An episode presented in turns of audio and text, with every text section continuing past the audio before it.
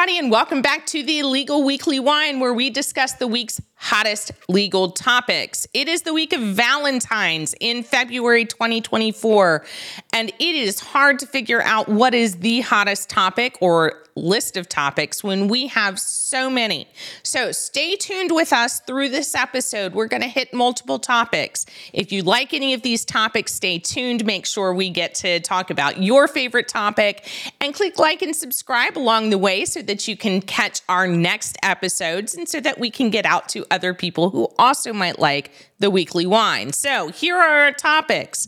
We're going to talk about the New York fraud trial, the criminal one. I'm pausing here because there are so many. So, the criminal New York trial that will be going ahead.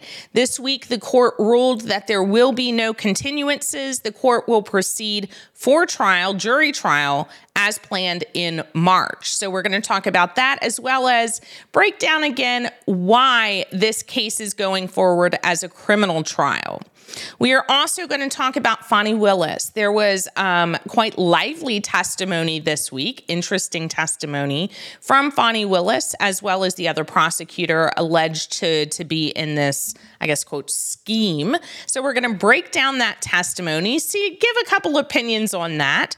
We are also going to talk about last week's court um, arguments in the Supreme Court regarding the 14th Amendment. Um, those were also lively. We want to talk about what the justices said, what they asked. Those are really what we're um, going to break down is what questions did they ask and what do they implicate?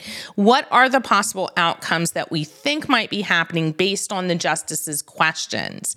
Um, we have a couple other things. Dr. Vile, remind me what the other topics we have are because there's so many. Oh, okay. We've got Mayorkas, the impeachment of Mayorkas. Yes. We also have Biden. Okay, so we have two different um, issues on Biden. Stay two tuned. Bidens. Two different Bidens. You're right. So stay tuned. There's Hunter Biden, where this week we have claims against I believe it's an FBI agent who is claimed to informant, thank you, who is claimed to have lied about the money that may or may not have been given to foreign countries by Hunter Biden, and it seems to be a lie now. Um, that's the claim, and that's what's being charged against this FBI informant. The other thing, which probably is really hot right now to most people, is the information that has come out regarding the the documents that Joe Biden had in his garage, in his car, wherever they were found, um, the the confidential documents, how that's different from Trump's because Trump is being charged and Biden is not. And the idea behind it that has come out is that Joe Biden's memory is really, really bad. And that's the reason for declining prosecution. But what does that mean for the elections? Um, well, that's, for, that's one reason.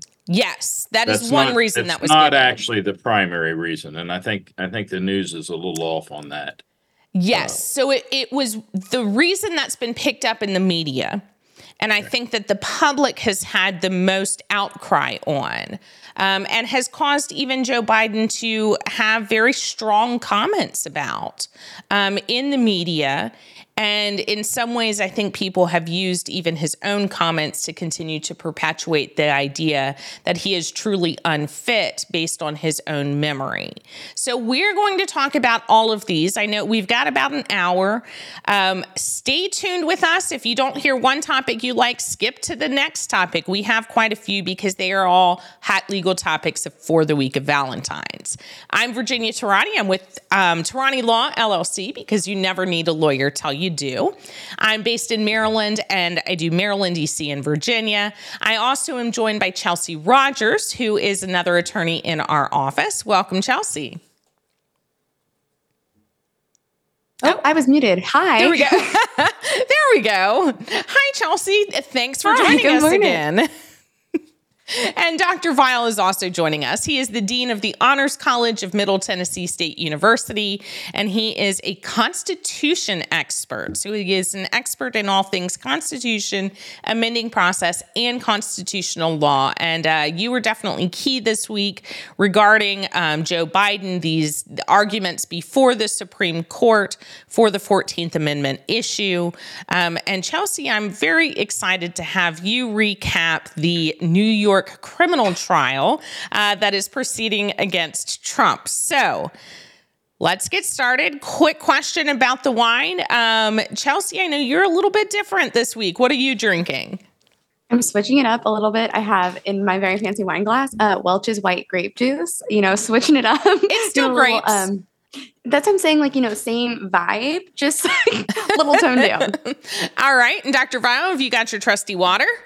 Uh, no, I don't. Uh, my friend Mark Clark gave me a Bai, and I hope this doesn't have to do with my age. Uh, anti-doc, an- antioxidant infusion. I see. Uh, Brasilia blueberry. Uh, very nice. And is it tasty? Uh, it has a little. It's only ten calories, and so it has a little bit of that artificial taste to it. But otherwise, I, I do like blueberries. So yes, it's fine. Excellent. Okay, so I'm the only one drinking wine today, and that's fine because I have chosen one of my very favorites. It tastes a lot like port. Um, so to me, it's lovely. It's more of a dessert wine. Um, you can see how beautiful the color is. It's a dark, sweet wine. Um, it's called wine. It is called red wine. It's MV Ruby, and it's by our our favorite winery, the Morais Winery, um, where we pick it up in Manassas, Virginia. And technically, it's from Bealeton, Virginia, um, which is right around the corner from Manassas. But that's what I'm drinking. I felt that today that's the way that it should go for Valentine's. So cheers, everybody. Cheers. All right. Let's start off with the New York criminal case against Trump. What we have this week was a very short argument for a continuance that Trump brought, saying, Look, this campaign is continuing on. I really need to be focusing on the campaign instead of sitting for a criminal trial. And the court shot it down very, very quickly. I mean, I think it was 10 within 10 minutes. They said no. You are going forward with this trial in March. So we now have what's going to be the first criminal jury trial for Trump. And he's got four different ones pending. He's been trying to put them off. And this is the one where it says no. Here we go. It's going in March. Uh, Chelsey, break down for us what this criminal trial is about. Yeah, I felt like this is a blast from the past. We covered this, you know, um, a while ago. It feels like forever ago, but I guess it wasn't that long. It was um, last spring. We broke it okay, down. Yeah.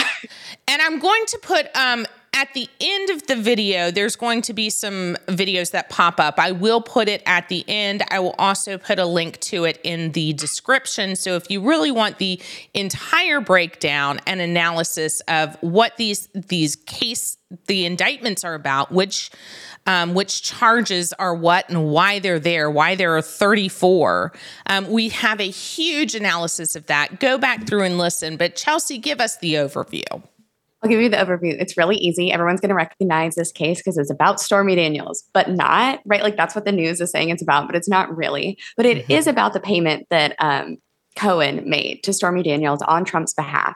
But what the actual charges are and why it's broken down into 34. Did I say that right? It's 33 34. Yeah, it's there it's we go. 33 of And then there's 11, the one. Okay. Yeah, there yeah, there's 11, 11 transactions. Instance, yeah. 11 transactions, um, each being charged with three separate counts essentially. And it was like accepting a payment incorrectly inputting it and essentially the output. It's essentially 11 different instances of Trump paying Cohen back for the hush money payment. Um, but the thing is, is that like the accounting on it was questionable. It was fraudulent. Mm-hmm. Um, and he's being charged with these counts because they're making the claim that there's an underlying crime of like election fraud, campaign finance fraud, and that that makes these fraudulent business transactions um, in furtherance of an underlying crime. And so we're at a felony level and 34 counts of it. Yeah, I think I think the biggest thing is is ultimately to look at it as tax fraud. Yeah. Is is how this is is going. That's that's not quite the way that it is, but it's close enough to to have the overall idea of what this is. It's very similar to the civil trial that was undergoing for New York, where where they're saying, "Hey, you covered up. You're you're claiming all of these things are are correct, but they're really not. Um, like you you claim that you have millions of dollars more than you actually have. You claim that your your your penthouse apartment um, has this many square feet, and then next time it has this many square feet. You know. And that case, by the way, will probably be decided today. Correct. It is the Friday. Yeah. Uh, we're a little bit earlier than it's come down. Um, so if it does come down, we're going to do a little bleep and put it into, we're going to input an extra conversation. So you'll see that in a little bit. But if it doesn't, we'll continue as normal. Um, but yes, that's the one where the the New York Attorney General, through a civil case, is saying, you know, you falsely reported all of this stuff. You've exaggerated your numbers in order to take advantage of taxes, to get more money, to get better loans, to get better advantages, and to take advantage of other people. They In- suffered economic loss because of it. So that's why they did this civils. They're like, you know, anyone you've interacted with, this impacted so many different institutions that you have defrauded the people, and there's real economic damage because of it, and they deserve to be compensated, which is an interesting argument um, in this type of case. It, it is. So it's extremely similar. Um, but what the New York district attorney, the criminal attorney, is saying is this particular scheme was right before the election. That the payoff to Stormy Daniels by Michael Cohen on behalf of Trump was in order to hush her before Yes. the election so that he didn't have mud on his face before the election Right. so that he could gain the presidency and then later it could come out and it wouldn't hurt him because he would already be president He wouldn't have any more mud on his face. right, right. there had been other revelations of similar uh, a- a- activities here.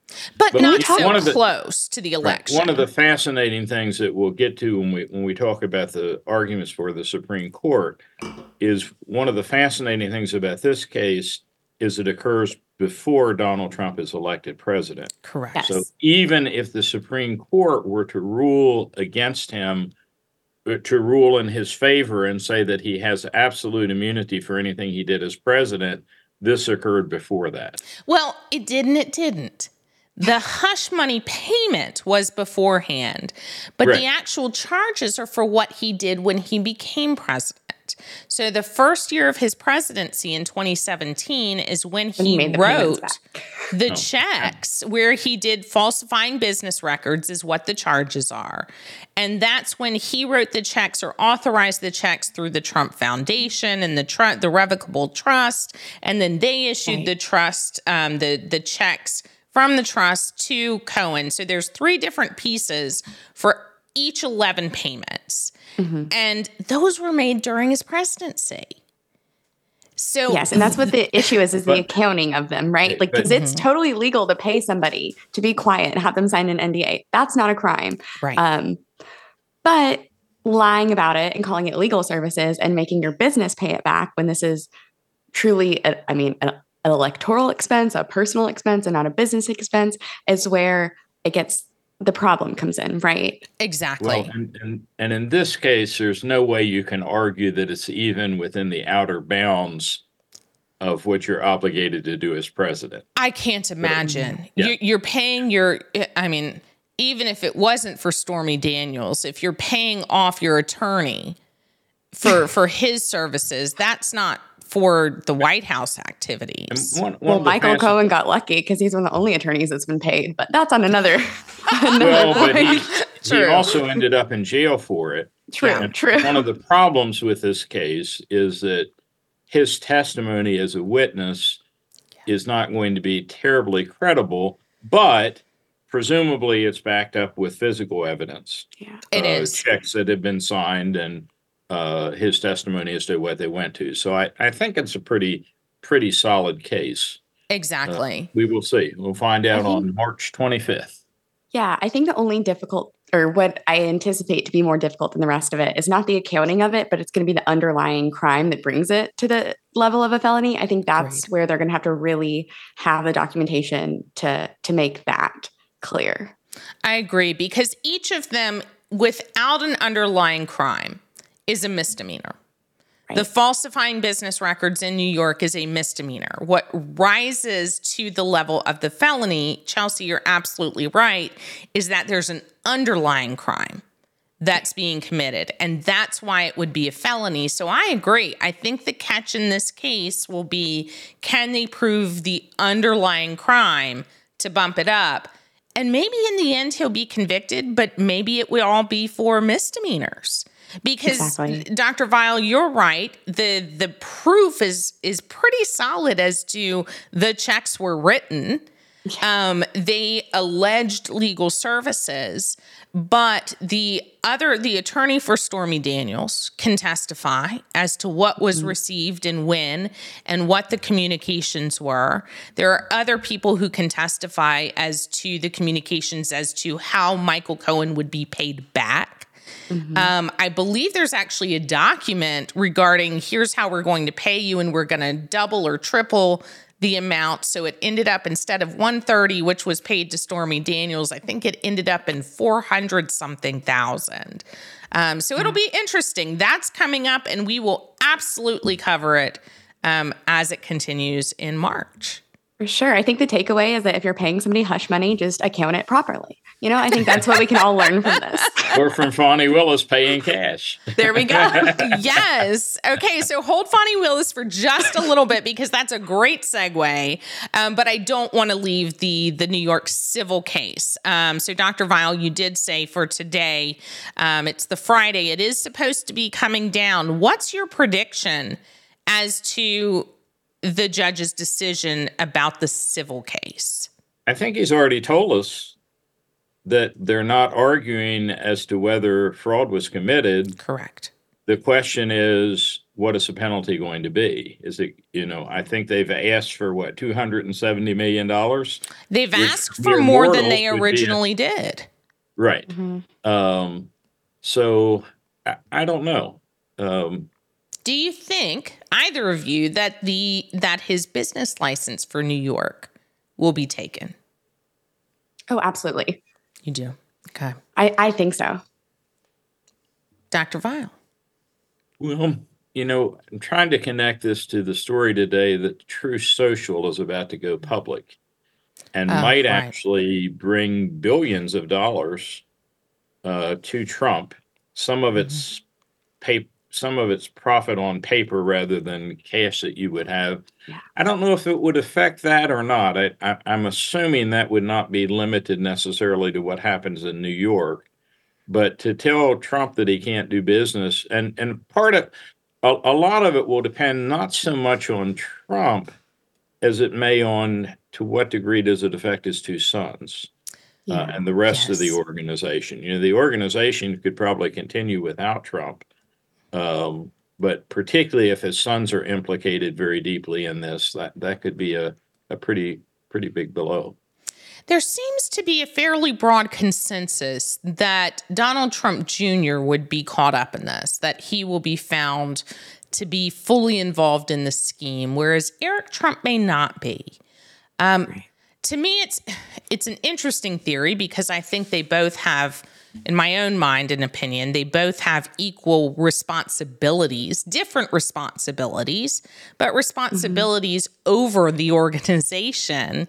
And especially during Donald Trump's absence, um, it's almost to me the the ploy of, well, I don't know anything.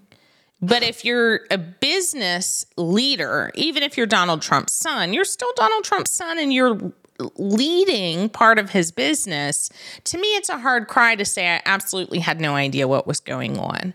Okay. Um, so if it's not you, then who is it? Tell us. It's this weird argument of like, I'm a business mogul. I am an expert, yet I know nothing that's happening in any of right. the businesses, right? Like, I, come on, be so for real. Be so for real. Uh, agreed. It seems to belie belief. Um, but we're going to see. I don't think Eric Trump is going to be implicated as much as the others. He may even be fully taken out. Um, I agree that I think his license will be taken. Um, I also believe that the higher amount that we're going to get closer to that higher amount that was requested ra- rather than the original request. Yeah. Now let's go to Fani Willis. Um, and Dr. Vile, I, I know, I think you have the strongest opinions and uh, thoughts on the Fani Willis case. So I'd like for you to take this one on as far as a let's do a summary and then a deeper dive into what in the world happened with the testimony. Well, the issue here is whether Willis and a, an associate prosecutor, Wade, had a romantic relationship. That's not what that's the salacious part. Mm-hmm. Uh, because one, you know, this could get into. I mean, I don't think there's an accusation of sexual uh, sexual harassment. Correct. it seems consensual. A boss, typically, a boss does not have a relationship with a subordinate uh, who's continuing on the job. But the the more important issue in terms of the case is whether whether either Willis or Wade is profiting financially by this prosecution. Was Wade chosen because they were lovers? Hmm. Uh, was he paid more than he should have been? Did one buy, you know, was Wade buying trips for Willis uh, as sort of payback for being hired? But the, the, the interesting thing about the whole case and, and to, to go to the case yesterday, I mean, it, it was fairly riveting, uh, if you like Peyton Place. Um, hey, I mean, know, it was better than a romance novel playing it, well, out in you court. Know, a lot of testimony. You know, when did you start sleeping with one another? How many times? Where did you do it? I mean, a lot of stuff like this that for most of us Awful. would be very embarrassing. And I will say, you know, that they had very different personas. Uh, Wade came across. Now they were both feisty. Wade both insisted that after they answered a yes no that they were going to give an explanation. And the judge generally let them do that. Uh, but what i think one of the most fascinating parts to me was soon after wade got off and willis got on she made the comment she said you know wade is a is a southern southern gentleman. Me not so much. Uh, and she you know, frankly, if I had her as a witness, if I were crossing her, I would be very upset because she nightmare. tried to make speeches continually. And I understand why she did it. You know, she believes that that these accusations against her are lies, that there, right. you know, there was no financial benefit. And as she points out, she's had to give up her house. Uh, she's been accompanied by uh, I don't, not, the equivalent of Secret Service. I guess it right. wouldn't be secret. You know, she's had to have, uh, she's had to watch her every move, and you know, to to think that she's doing it for financial gain does seem to stress a little bit of credulity. Mm. Um, but she was very. I mean, she gave a lot of speeches yesterday, and yeah. for the most part, got by with it. Um, although she was admonished a number of times by the judge that she had gone you know, a bit too far. Uh, but it's yeah. you know it's fa- it's fascinating. I'm not sure that she was obligated to testify. I think she might have been might have been able to avoid it, but she wanted to. I mean, she yeah. she wanted wanted it out there. The the the irony of all of this is in some ways it makes absolutely no difference with respect to the charges that Donald Trump interfered in the Georgia election. Right. Those facts are facts, you know, whether completely whether separate a romantic relationship or or even if the even if there was payment between these two attorneys, it would not necessarily go to the facts. But if it's fa- if it's found that either of their behaviors was such that they should be taken off the case, then you know, do we go back to square one? You have to have a whole new prosecutorial teams. I mean, this would the, Trump loves delay. Right. Uh, that's why he was so upset by this first case we talked about. If you had to start from, I guess you wouldn't exactly start from scratch. Right. And then the other question that I don't know as a non attorney is we need to remember we've had at least three, maybe four people who have already pled guilty. Yes. Would they then could they then withdraw their pleas on the basis that well I made it with this attorney, I didn't make it with this district attorney? I don't know the answer. Maybe one of you do. Possibly. I, I think it, in my mind, it, I, I'm with you. I don't think it ultimately matters. But I think it matters in the court of public opinion.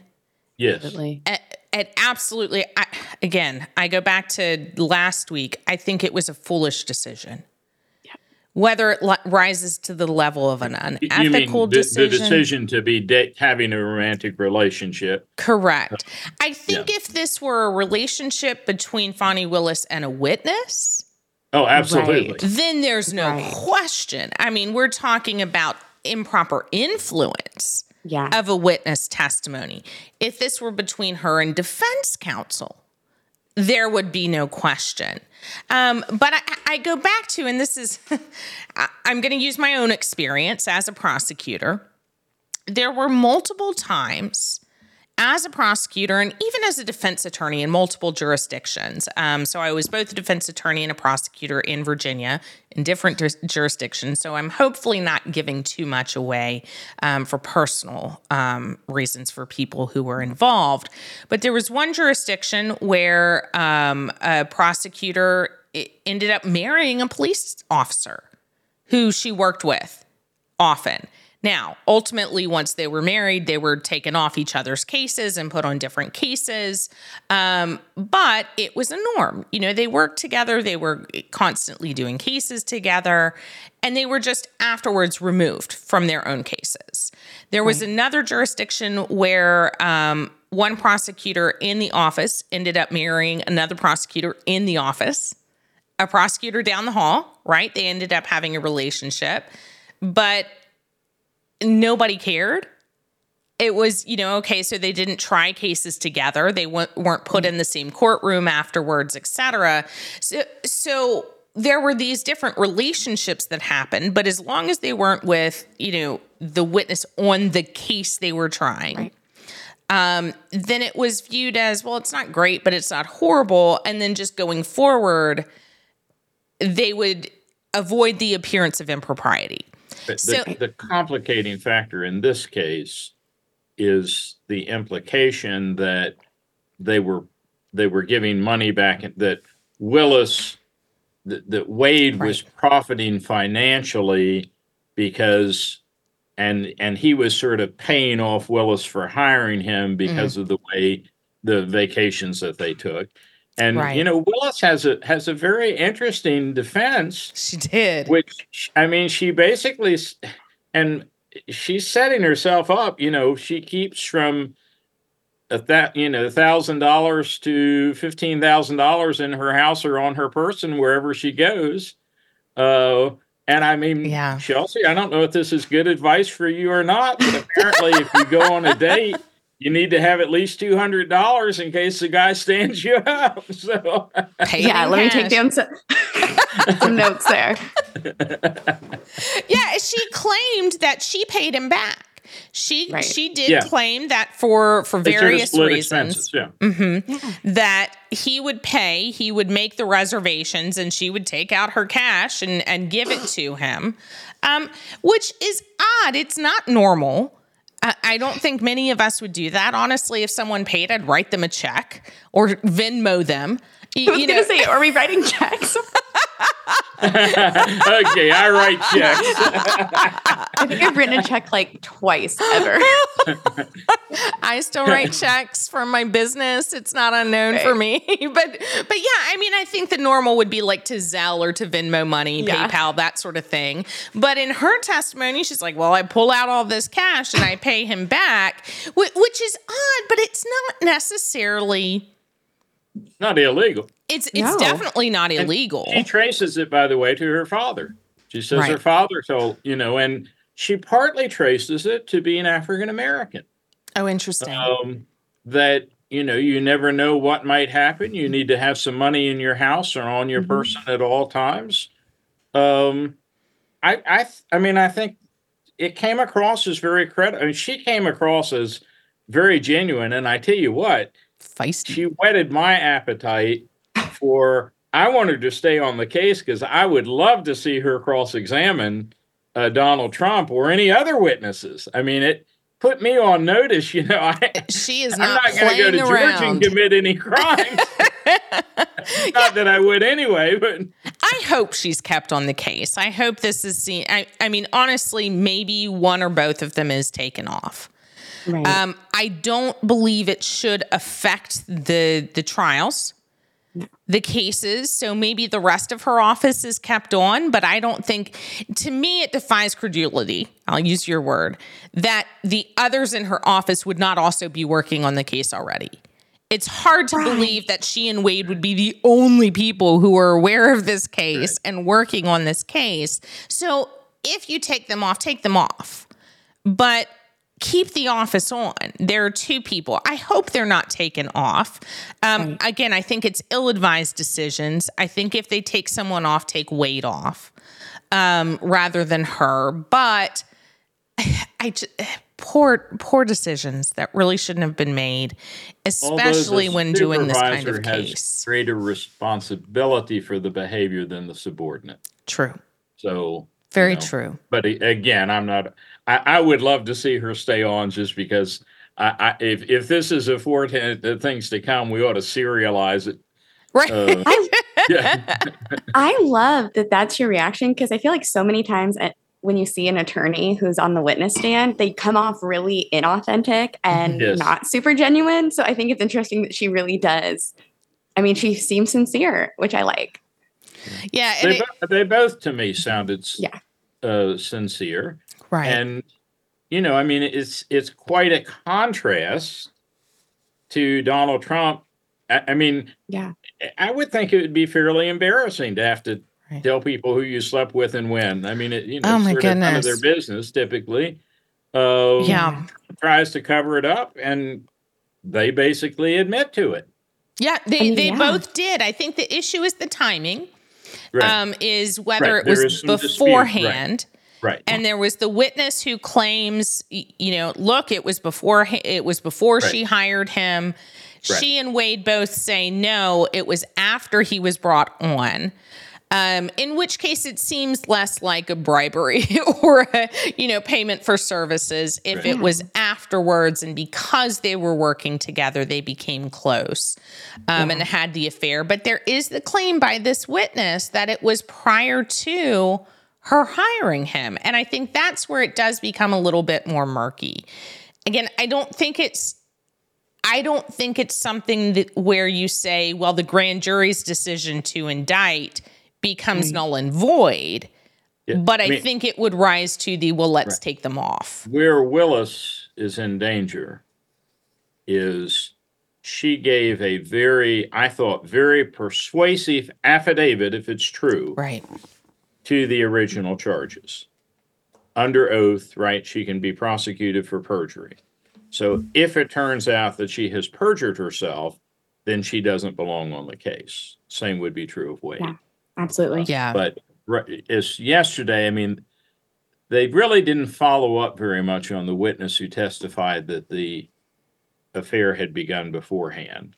Right. And you know, and it's apparently it's sort of it was a witness, a former friend of Willis.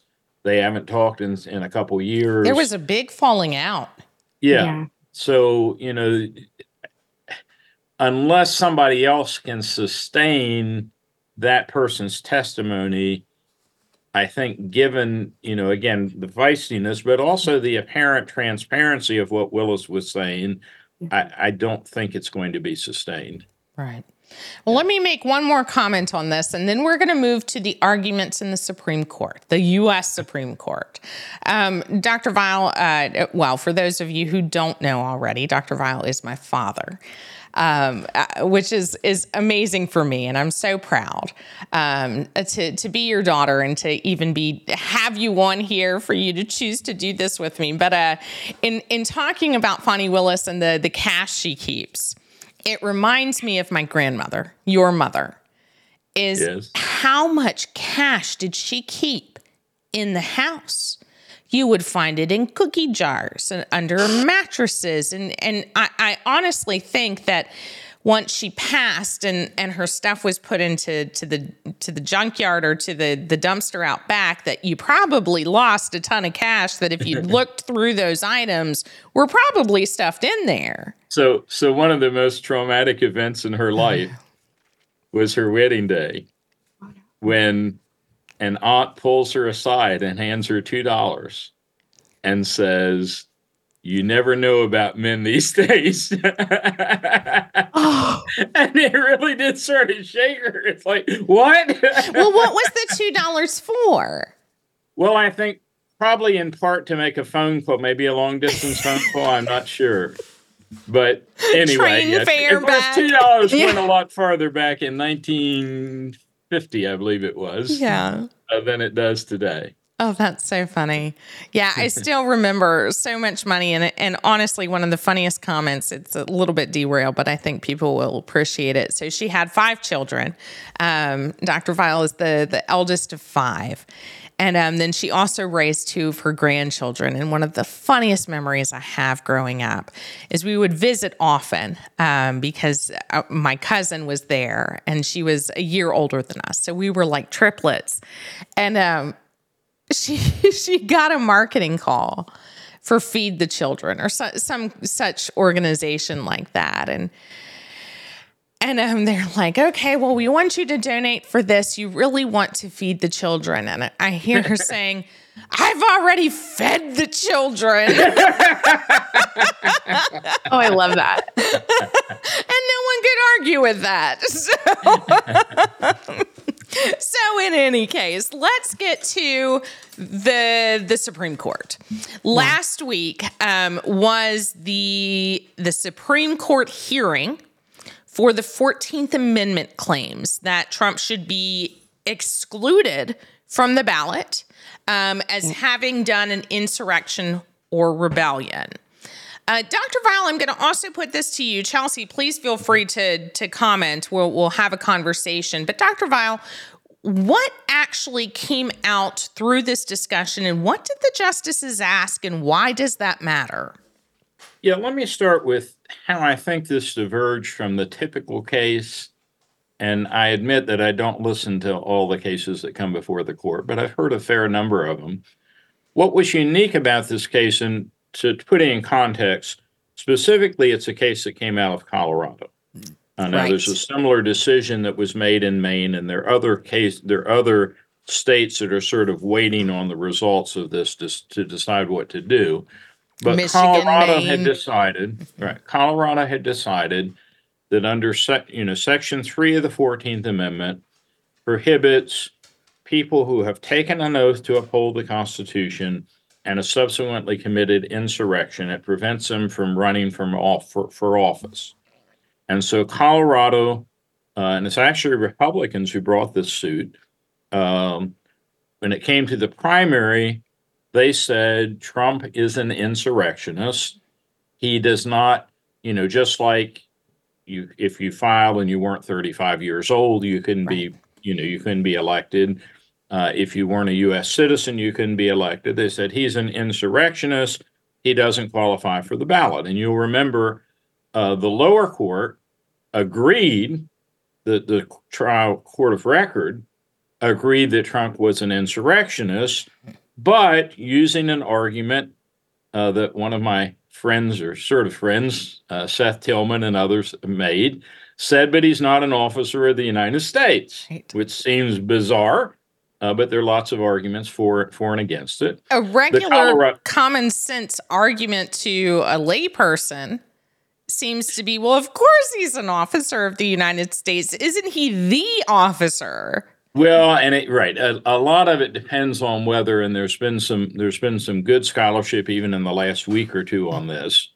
whether an officer of the United States was a term of art as you know a very specific meaning mm-hmm. in a way that general officer is not. But basically colorado had tried to take him off the ballot.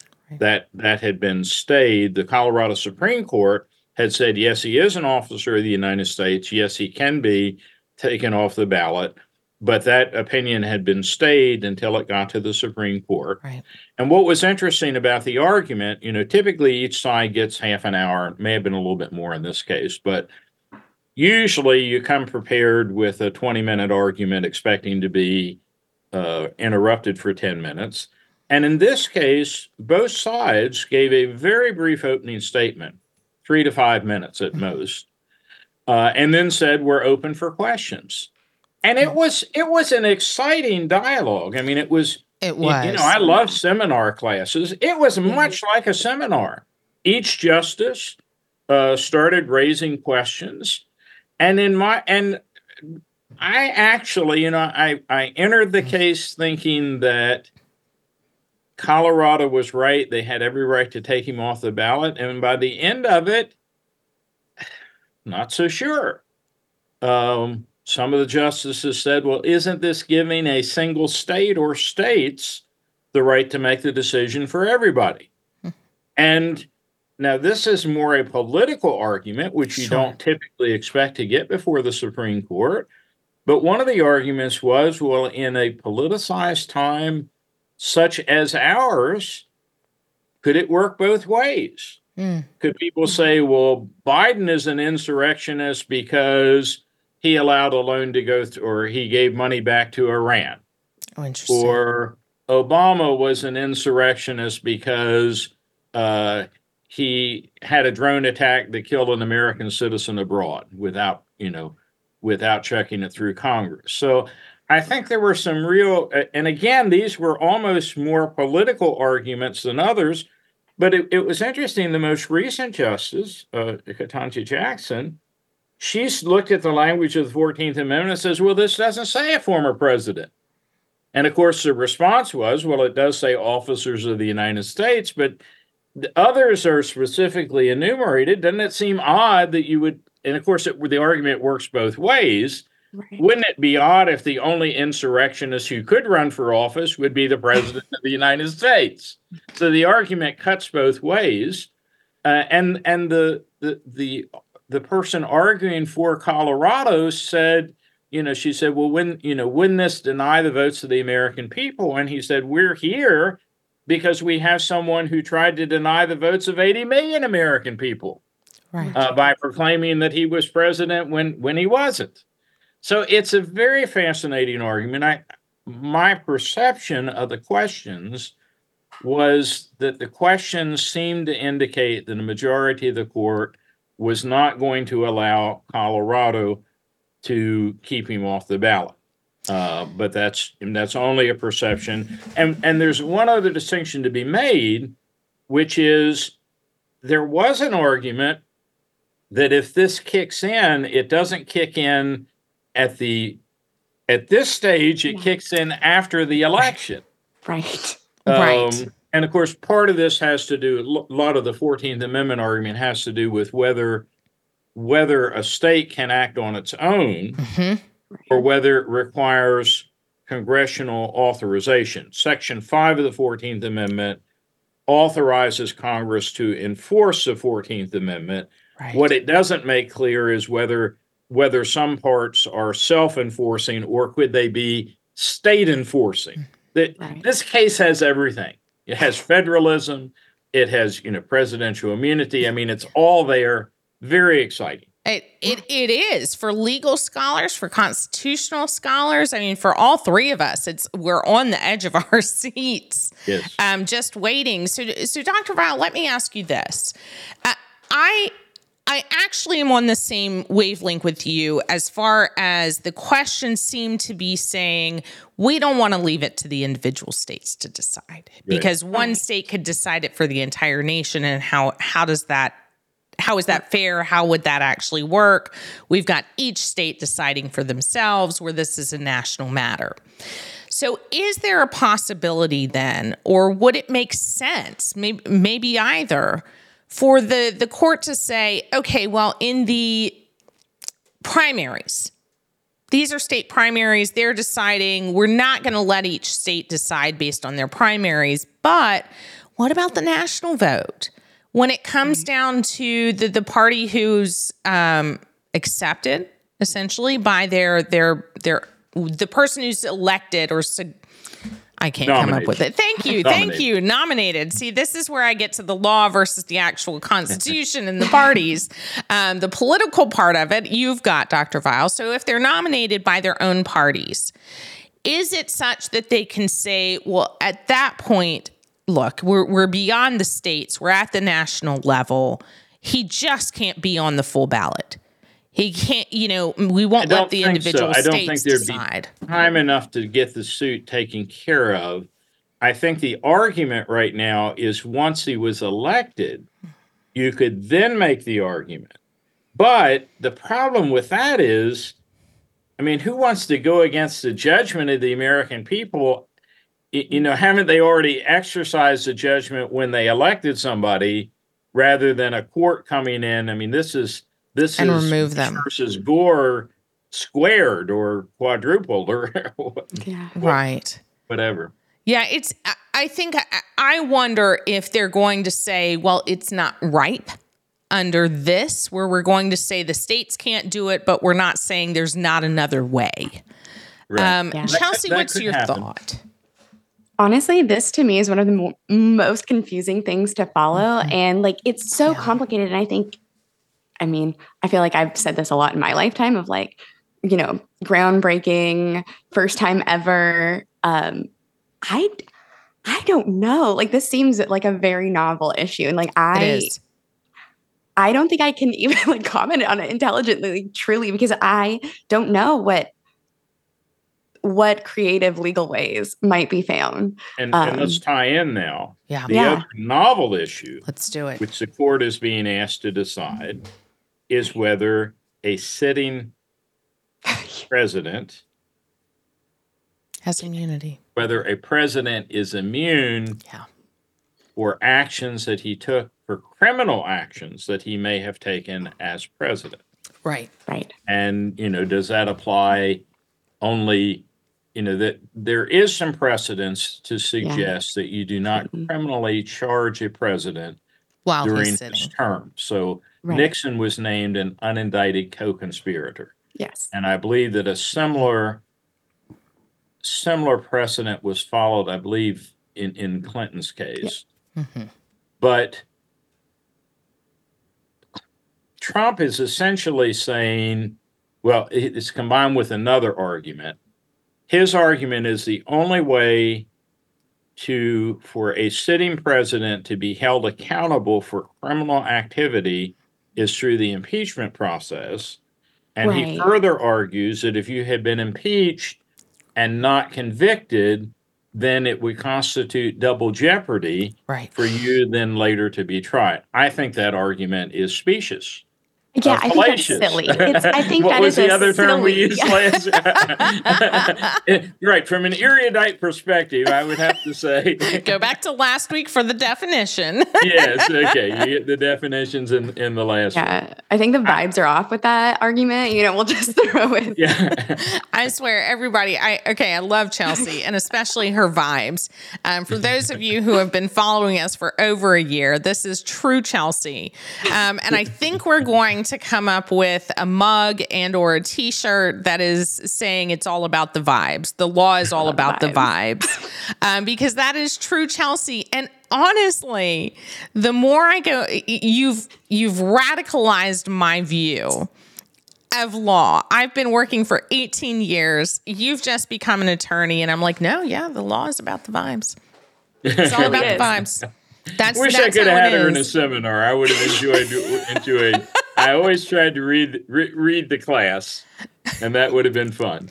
Well, she can always uh, audit a class. I'll pop in. Oh my gosh, yes.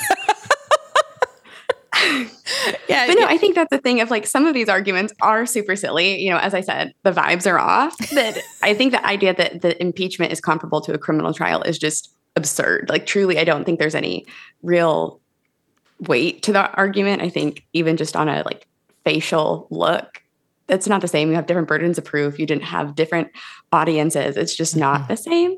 Well, and the, Um, one, one of the problems with the argument is when you think that most crimes would not be ascertained during a person's term of office. Right. Not if, necessarily. You know, you, you're right. I mean, We'd hope you- not, right? Like Some Right, are that- obvious.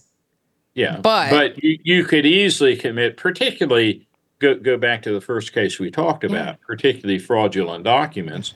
You might not find out till two or three years after a person's left the presidency, yeah. and so your argument would be the only way to do this would be, you know, and there there are To get caught during the four-year term. Whether remember in the second Trump impeachment, Mhm. there there was a real question as to whether it was appropriate to impeach someone who was no longer in office. Right. Right. Right. So you would essentially be giving a get out of jail free card Yeah. uh, to anyone as president. And you know, to I, I know this is a, quite a different thing, but I, but I feel obligated Hmm. to say a kind word on behalf of Alexei Navalny, uh, you know, who Yeah. died in a Russian prison Mhm. uh, apparently, you know, in the last day or so. Uh, we don't know that he was murdered, Right. uh, but it certainly didn't help that he had been, you know, poisoned on a plane uh, and sent to Siberia. That certainly didn't contribute to his health. Uh, do we want? Do we, you know, do we want a Putin? Uh, and I, I'm not just talking about a Trump. I'm talking about anybody in the White House right. uh, you know, do do we want to give wh- wh- what is the Harry Potter, which goes back to, to ancient? Voldemort? Well, he who must not be named? what, what is Dumbledore? what Which is one are we looking what is for? The, what is the magic ring that you wear that makes you Oh. invisible? Oh, Oh, right. the Deathly Right, Hallows. This yeah, is yeah, an ancient myth, the resurrection do you- stone. right? Would you would you want would you want would you do you want to give that ring to the person who's president? Or that it's really more the wand, the elder wand. Okay, well, Would we want to give the elder wand? That's right. But I think if we're saying immune from criminal prosecution, impeachment also doesn't work. It's also d- during this four-year term. It's the whole Deathly Hallows package. Like we got all three going on. Like truly. I love it. Ha- Harry Potter and the, the American justice system. By the way, Virginia, I don't know if you know this, but this last week I was sort of made an honorary Swifty after taking listening to about two hours worth of Taylor Swift on the way to a conference with students. I love this. uh, the other thing that was a major event in my life. Uh, now I'm going to distort the story a little bit, but I went into Buc-ee's just minding my business, and Buc-ee found out that I was there and rushed up to get his picture taken with me. Oh, I love that. Incredible. I'm even more Yeah. proud than I already was. Look, the whole world is turning into Swifties. I love it. I yeah, and and Watch Chelsea, that be the you're most definitely- controversial thing we said during this whole thing, and that's what the comments are going to be about. Is you know, No, it's so true, especially with her conspiracy about Biden. Um, so there are a lot of conspiracy theories. So let's talk about Biden. Here we go. Yeah. We're Okay. going to transition to Biden. I Talk love these two of them. transition. Yes. So let's talk first about Hunter Biden, and then let's go to what I think is the most controversial this week is Joe Right. Biden. Um, so uh, Chelsea, are you aware of the Hunter Biden situation I am, but I think Dr. Vile explained it really well earlier. prior to the Um, conversation? prior to our pre-conversation, um, and I, I don't think I would do it justice. All right, we're Well- going to punt it over to you, Dr. Vile. Yeah. Tell us what's Okay. going on. so Hunter Biden is being charged essentially with taking money. Well, no, let's not. Let me, now I may need to rethink it. So Hunter Biden was in the employee of the Ukrainian government. Well, it wasn't a government, right? It was a corporation Right. that was giving him That's far right. more A business, than yeah. I'm going to he look it up on my phone here. right that than he seemed to deserve given his uh, credentials but you know probably partly because he was allied with the with the Biden family Right. he made made pretty good money on this that has been ca- called into question Yeah. as has been you know I think the main question it, it wasn't illegal for him to be a member of this Yeah. but did he file proper ta- he, he apparently Right. admitted that he hadn't paid taxes later uh, Right. did pay them. Uh, Had he made some false statements about it, this kind of thing. But, you know, a lot of people have been going, and this, you know, it's sort of a sad thing that, that we involve family members in political, you know, Yeah. Absolutely. uh, you, you can't always help what a son or daughter or a parent does. And here, Biden seems to have engaged in some illegal activities.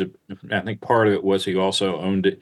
He was a felon, uh, or he, he Right. was on probation and, and owned a gun that he wasn't supposed to have. Right. He thought And he had doing plea drugs bargained with this it. out. And plea bargain Yeah.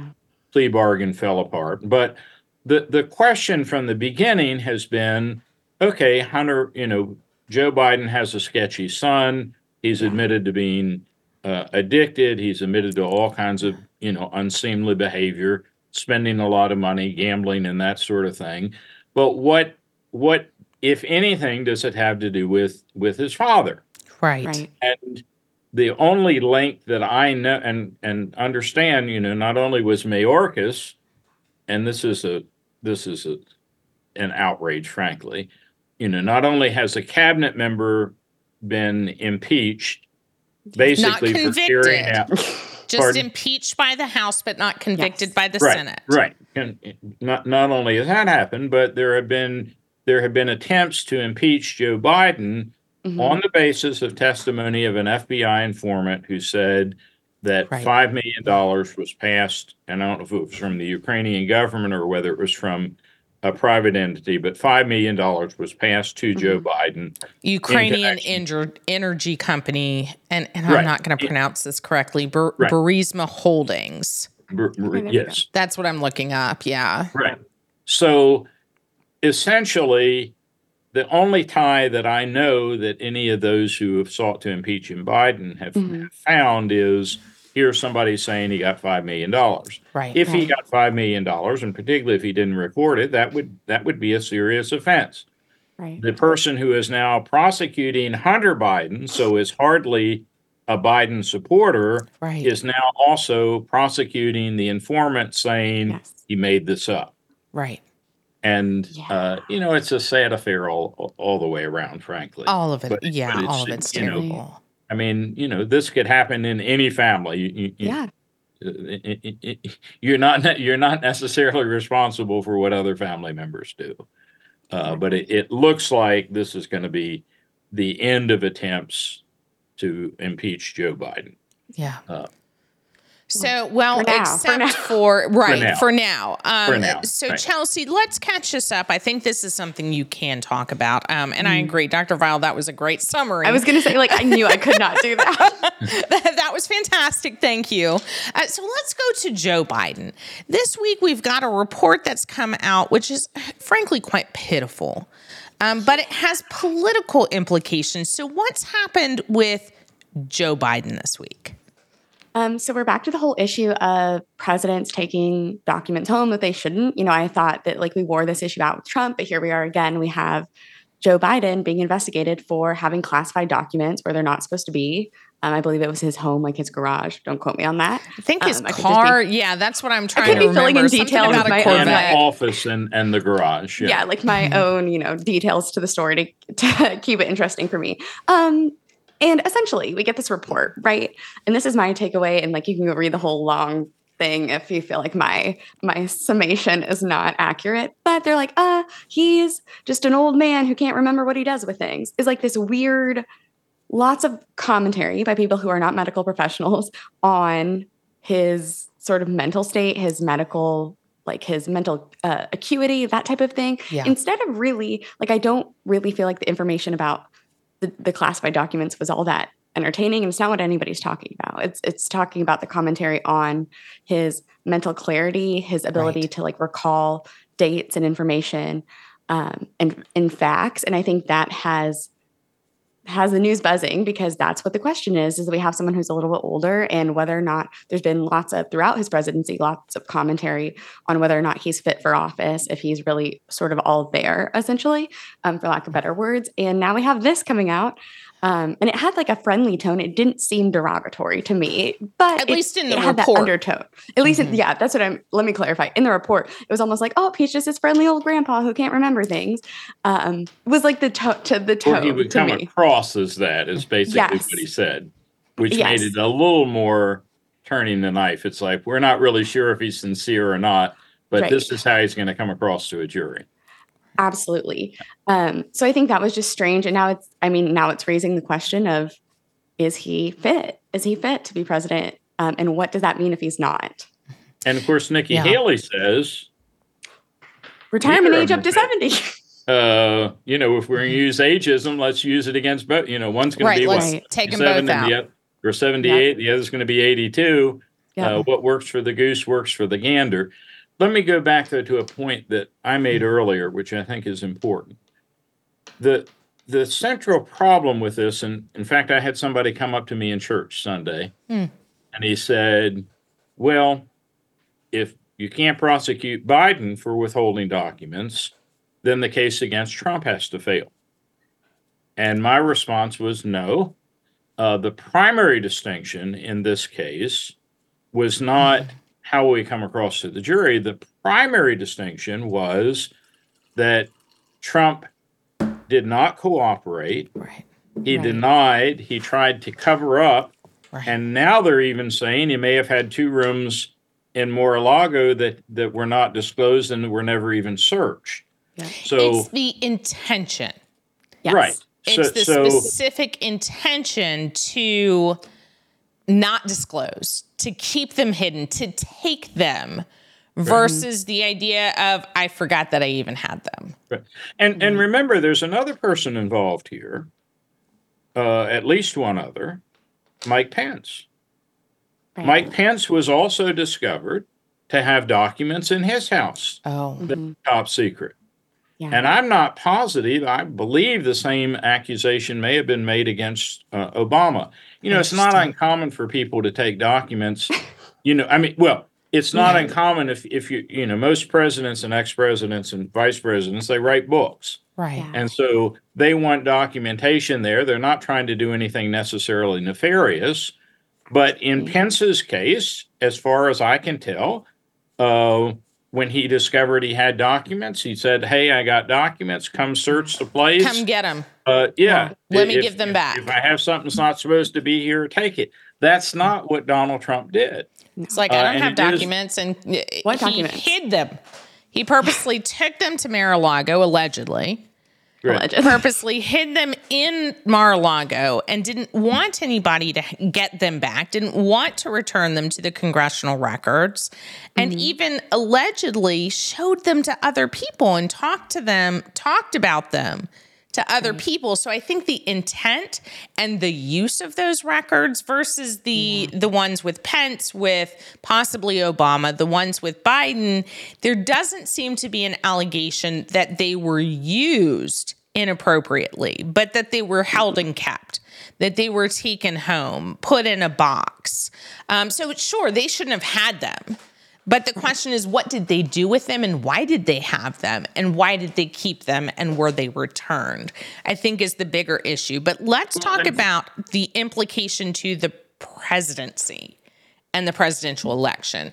Dr. Vile, I think the biggest question that I have for you as a political scientist and a constitution expert, not just a law expert, but a- an expert in the Constitution and the amending process is what happens.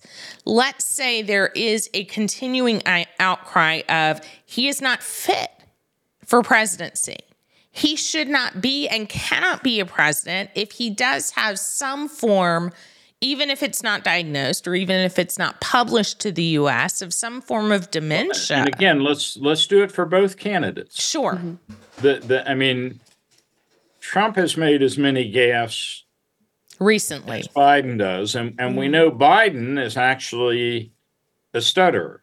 He's fought his whole life against it, and so he's had to be especially careful when he's you know he has to worry about whether he's stuttering in addition to the facts. So it's got to be pretty difficult for him to do this. So what happens if either candidate were Well, let's let's let's, let's not wish it on e- either of them. Obviously, course. But one of them, what if one of them? I mean, I mean, uh, am I right? Joe Biden had an aneurysm. Uh, I don't know. 15, That could 20 be years true. ago. But if he's Um, 82 to 86 as a president, isn't it more Right. likely that this possible dementia? I mean, it seems clear in the public and in Well, the public again, eye. I, I want to be, especially at my age, I want to be very careful not to engage in ageism. no, of Uh, course not. Of you know, course many not. cultures have, you know, there, there are certain mental facilities. You may not be as quick as your as you age, but you do have greater experience. And in the case of, Of someone course. like Biden, particularly, who Especially has his been political a senator since he was 30 Right. years old, Mhm. uh, 32 maybe it was, but you know, somewhere along in there. th- There are there is a value, you know, someone who may not be good at a spelling bee might be very good at anal, you know, making making tough choices. Yeah. So we need to be very careful there. But essentially, you know, what could happen depends on when it would happen. If it happened before the convention, then you could end up with, and if depending on how many primaries are left, if there are no primaries left, uh, you know, you might do what used to happen. People showed up at a convention and they chose the president. Uh, they weren't committed necessary. You know, really the presidential primaries they start in the, they start in the 19 teens, but they didn't become a prominent factor till till like the 19 late 50s, early 60s. So it wasn't But most- necessarily decried by the Constitution as to how these no, would no, happen. no. This is all parties aren't even mentioned except indirectly in one of the amendments. So all of this, you know, you could go to a convention and, you know, convention comes to the conclusion. I mean, it, it could even be affected. I mean, think about this. Somebody who's committed to Donald Trump might change their mind if he were criminally convicted before the convention. They may have said, "Well, I, I've I've thought that he was innocent all along. I no longer believe that. Hmm. Uh, should we reconsider?"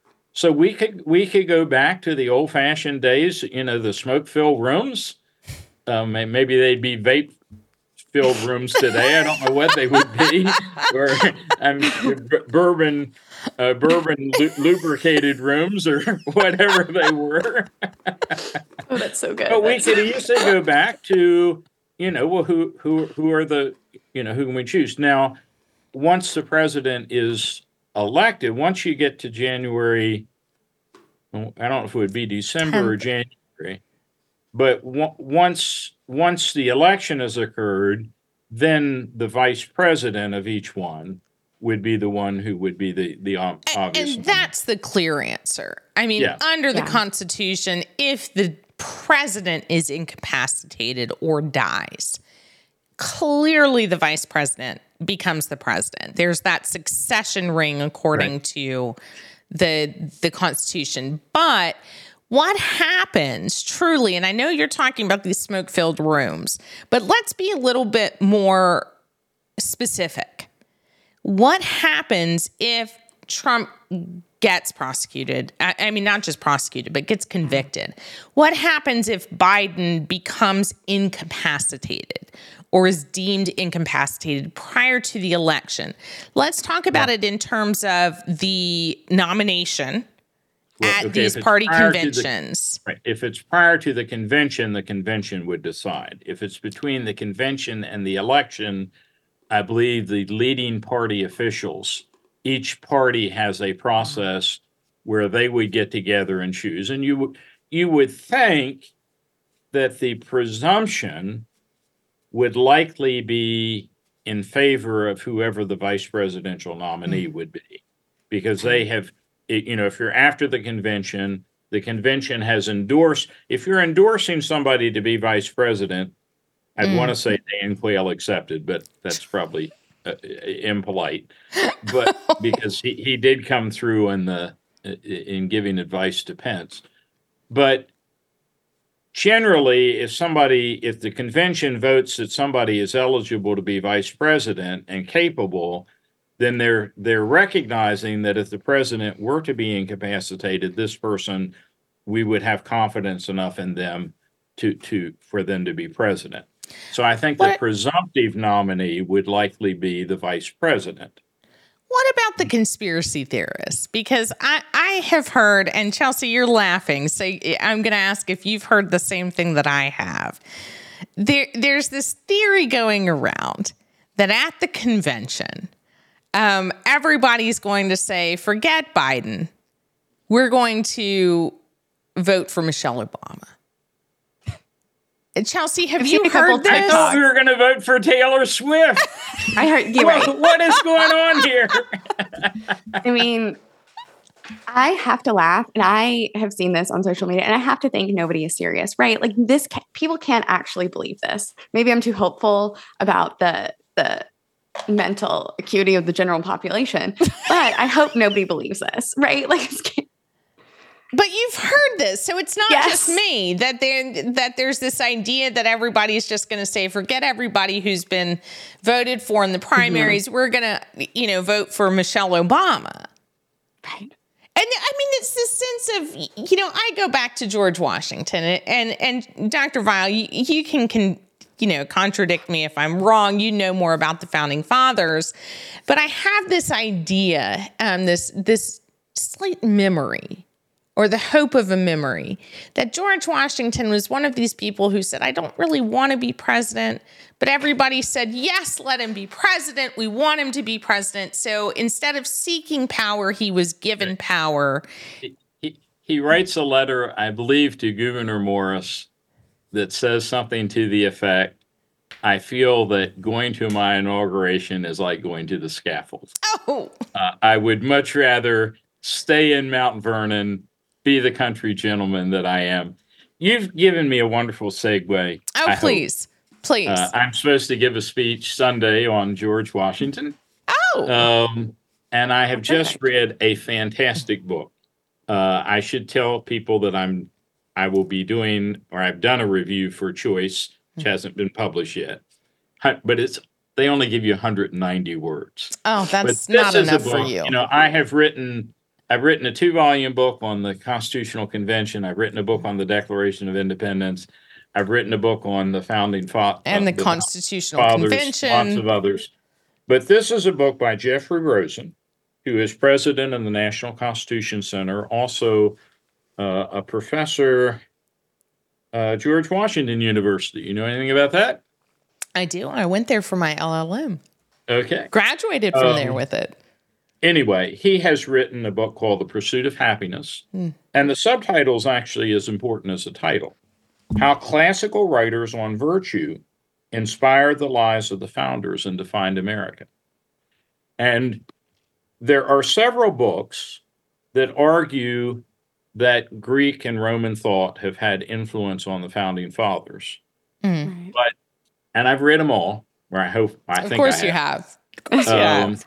but none is as good as this one uh, because what he does he takes 12 virtues which he largely gets from benjamin franklin uh, let me just read off a couple of them if i can order temperance humility industry frugality sincerity resolution moderation tranquility cleanliness justice and silence and he shows he shows how the founding fathers and this is before tv Mhm. is almost embarrassing.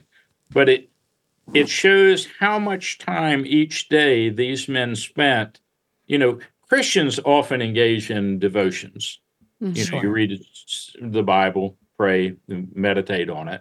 These men often two or three hours or more a day would read Cicero Mm. or Pythagoras or Seneca, uh, largely Stoics, uh, Epicureans, Christians, and they would try to figure out how to live a virtuous life.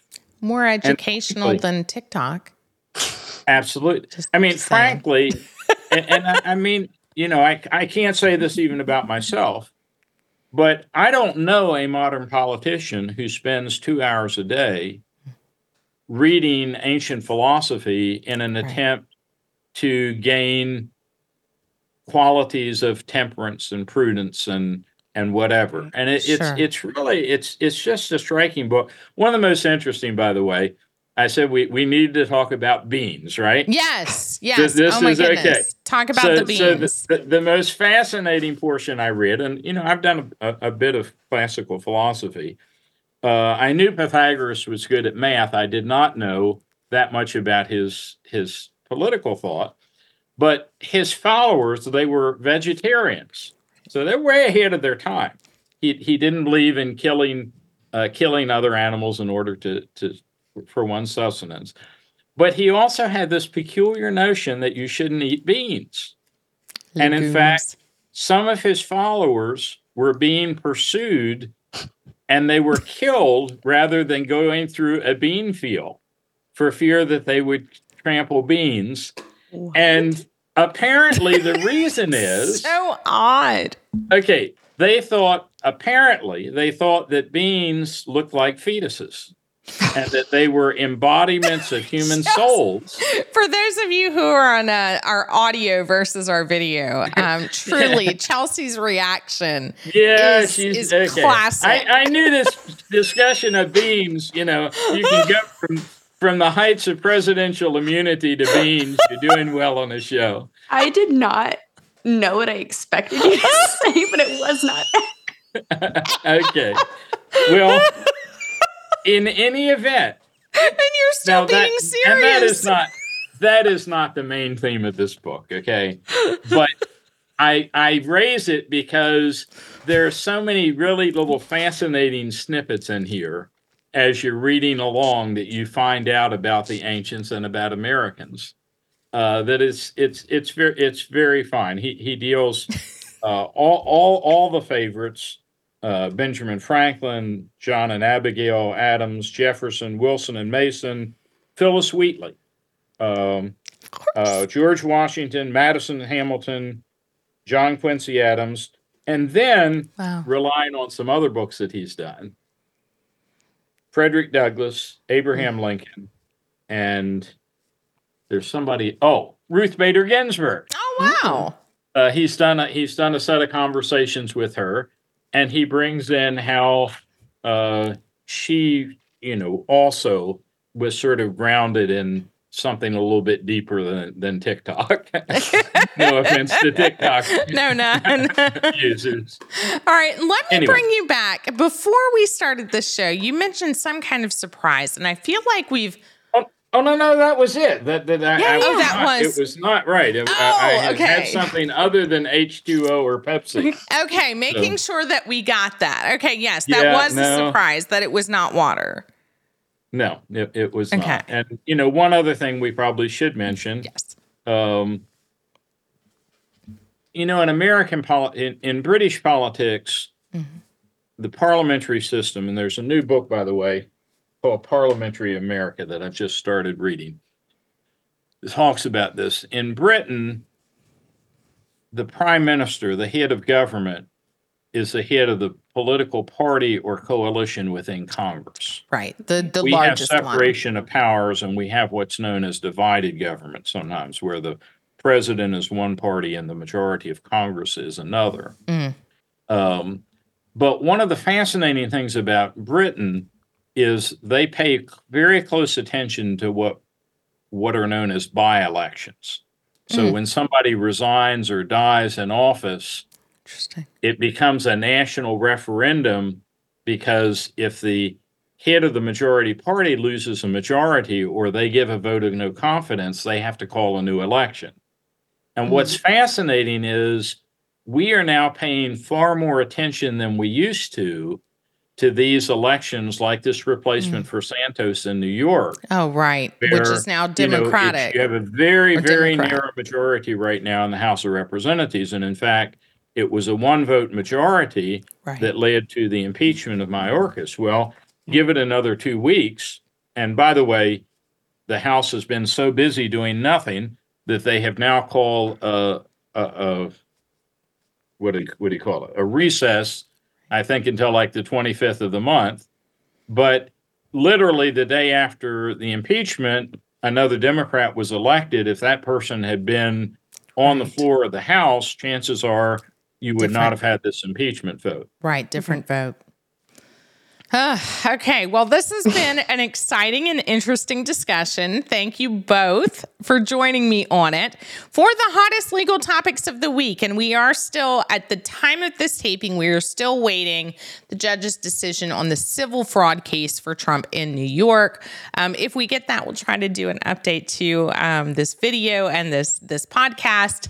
But in the meantime, we wish you a happy Valentine's week. I'm Virginia Tehrani. I am joined by Chelsey Rogers um, and Dr. Vile from Middle Tennessee State University. And we wish you a happy Valentine's and a wonderful week. And we will catch you next time on the Legal Weekly Wine.